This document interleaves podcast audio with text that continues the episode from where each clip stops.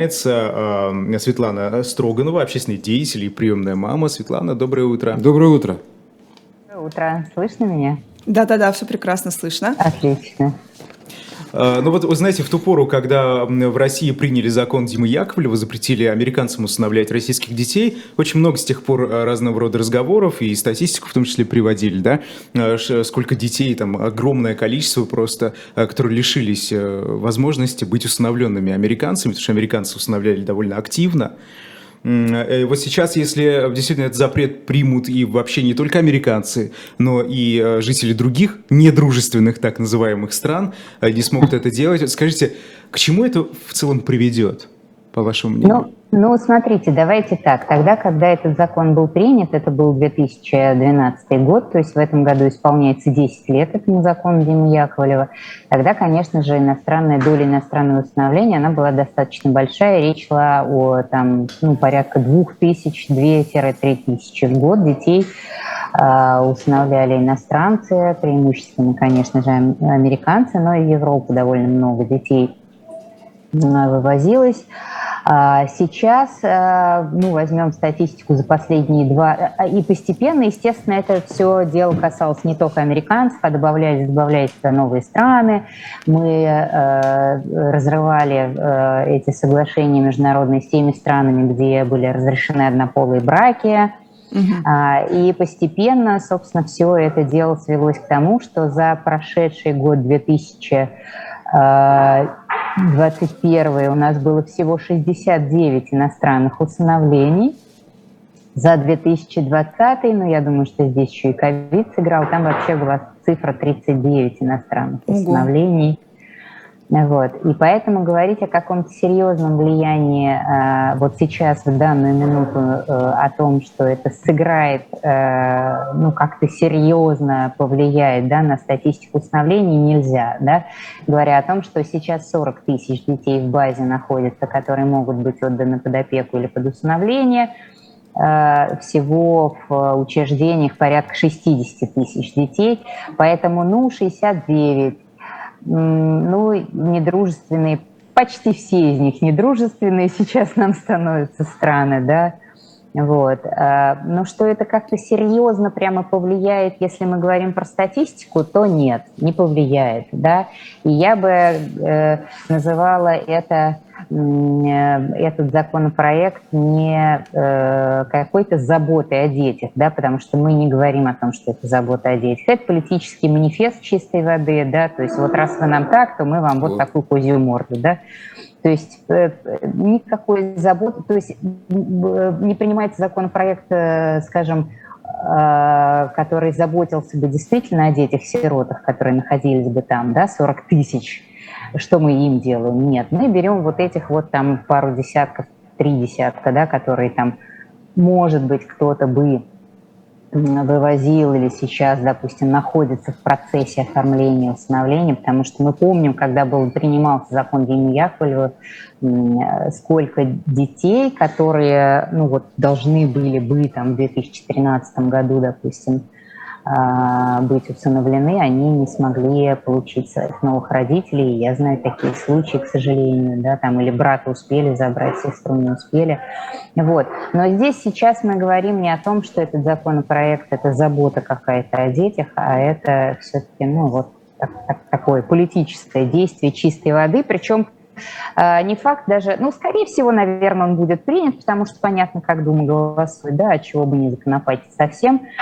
Вот. Но э, если бы они подетальнее изучили статистику, то поняли бы, что ни о каком серьезном таком масштабном э, действии ну, речи не идет. Это такое вот громкое, можно сделать громкое заявление, вот мы вам не отдадим, вот вы им будете прививать некие ценности.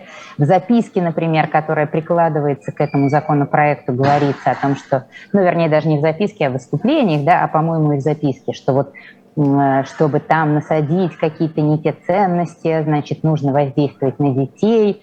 Ну, ну как бы, ну уж, ну какие? Ну вот там 69 детей в год, да, что там, какие ценности, кому там будет, и как это повлияет на всю страну в целом, да, ну никак не повлияет, давайте так, по-честному. Вот, плюс еще, конечно же, сейчас э, меня порадовали а, вот эти 8% статистики, о которых вы упомянули, которые сказали, не должно быть недружественных стран, это прям отдельная э, такая радость и бальзам на душу, когда люди считают, что не должно быть недружественных стран.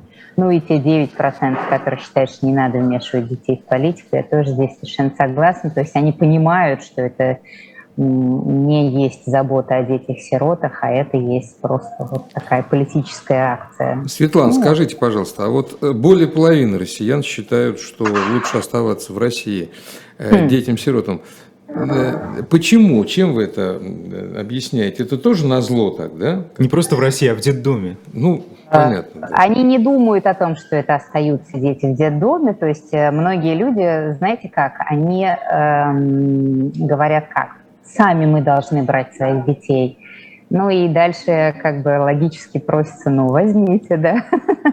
ну возьмите тогда, если вы считаете, что они должны оставаться у нас в России.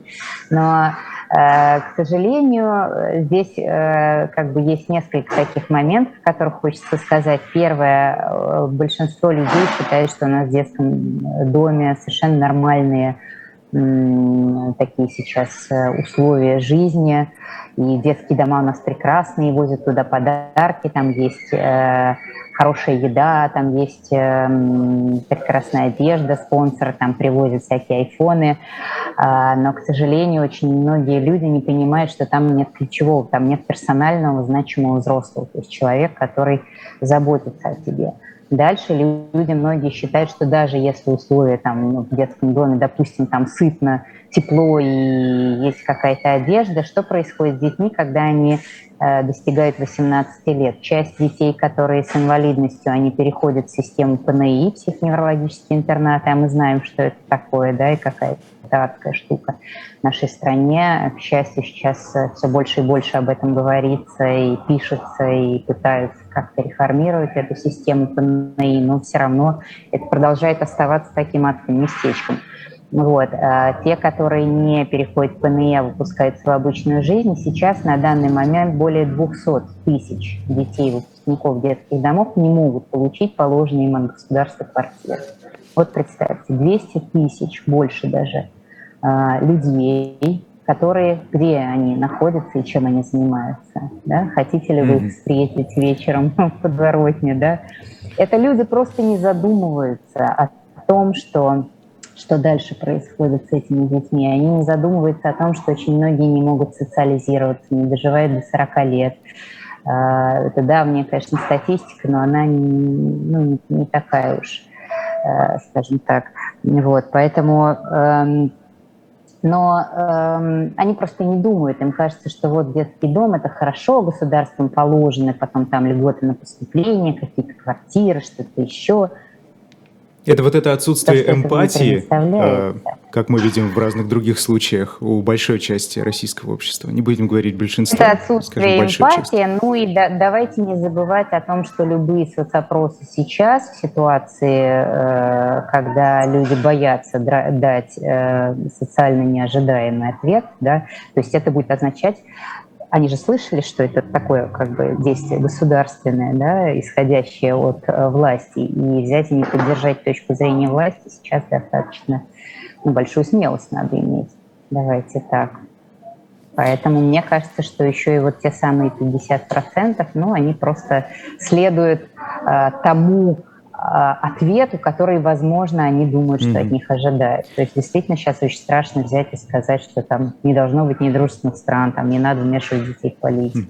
Вы знаете, у меня есть пугающие цифры. Это, правда, 19 год, Минпросвещения России. Mm-hmm. 63% детей обра- возвращаются обратно в детские учреждения по инициативе приемных родителей, усыновителей и опекунов. Э, при этом, вот э, я так понимаю, это ведь связано еще с э, ростом популярности возмездных форм нет, это не связано с возмездными формами. Если мы детально изучим статистику, то э, здесь как раз и из-под усыновления возвращают, и э, из-под безвозмездной опеки. Очень много, очень много, большое количество вот этого вторичного сиротства, да, то есть возвратов этих э, то есть когда ребенок там идет под опеку и возвращается из-под опеки, огромный процент это род, возвращение из-под родственной опеки, то есть, например, это когда случается что-то с родителями, бабушка забирает ребенка под опеку.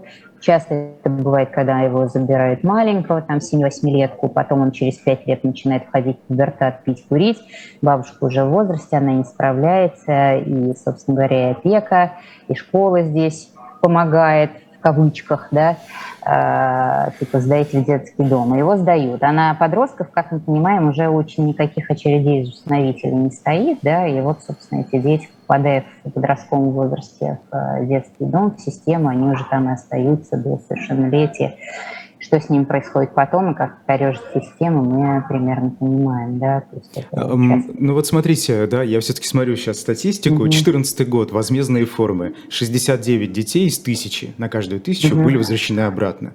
А угу. вот, например, 19 год уже 140 детей. И вот планомерно, как бы каждый год с 14 года это количество очень э, быстрыми темпами увеличивается. При этом, если мы говорим об усыновлении, угу. не о возмездных формах, а об усыновлении, угу. здесь, конечно, тоже есть рост, и каждый год все больше и больше детей, но здесь намного меньше. Вот, например, 19 детей на каждую тысячу в 2019 году были возвращены, которые, э, которых усыновили. То есть это угу. безвозмездно. С одной стороны, нам говорят, что надо больше усыновлять самим, да, с одной стороны. А, с другой стороны, вот, то, о чем ты говоришь, да, вот, Дел, как, как дело здесь в том, найти? что здесь, смотрите как, я бы не привязывалась, то есть не так это коррелируется, что вот возмездная форма и возвраты, да, э, все-таки это не очень коррелируется вот напрямую, э, то есть нет вот такой прямой связи, да, что там взяли э, за деньги и поэтому вернули, а вот раз установили, то не вернули. Нет, просто дело все в том, что на возмездную форму опеки довольно часто берут сложной категории детей, которые с инвалидностью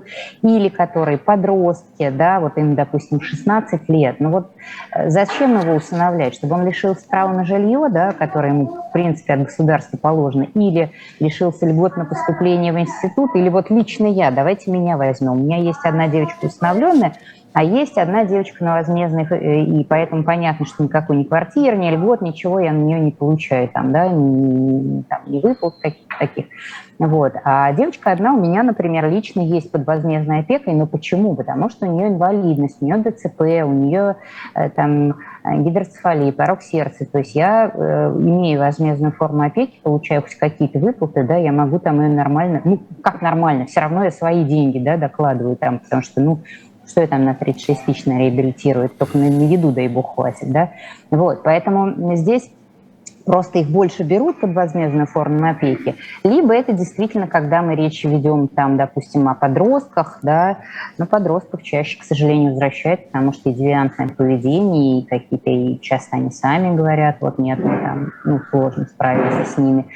И, к сожалению, основная причина, почему вот это идет вторичное сиротство, почему идут возвраты, не выстроена система поддержки. То есть у нас как? У нас давайте, давайте, давайте быстрее всех забирайте в семьи, рекламу мы делаем, приемный ну, ребенок может стать родным, тра-та-та. Угу. А что дальше-то, да? То есть это же у нас, ведь как кажется, э, в обществе есть какая штука, значит, э, хэппи-энд в представлении общества да, для ребенка-сироты, это когда за ним мама приходит, вот она его за ручку берет, и они в закат такие удаляются, титры, все супер. Кино там, это такое. Ну, кино, кино, да. Кино.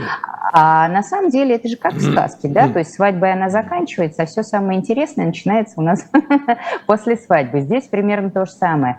Э, очень сложный процесс адаптации, потому что ребенок приходит к незнакомым людям совершенно для него, да, в новую школу, все начинают что-то требовать, давай учись там, быстрее, быстрее учись, э, хорошо, какой хорошо учись, я вообще не понимаю, кто все эти люди вокруг, да, стресс, он начинает там ну, как-то это все показывать, э, протесты, протестовать, родители не понимают, что делать, психологов у нас на всех не хватает, ведь у нас на самом деле опекунских и приемных семей в нашей э, стране 300 тысяч, у нас нет такого количества психологов, специалистов, которые готовы квалифицированную помощь оказывать вот этим вот приемным родителям. Ну нет, к сожалению, не справляется mm-hmm. у нас система с этим. Поэтому, да, увы, возвраты есть, они идут, и ну вот так.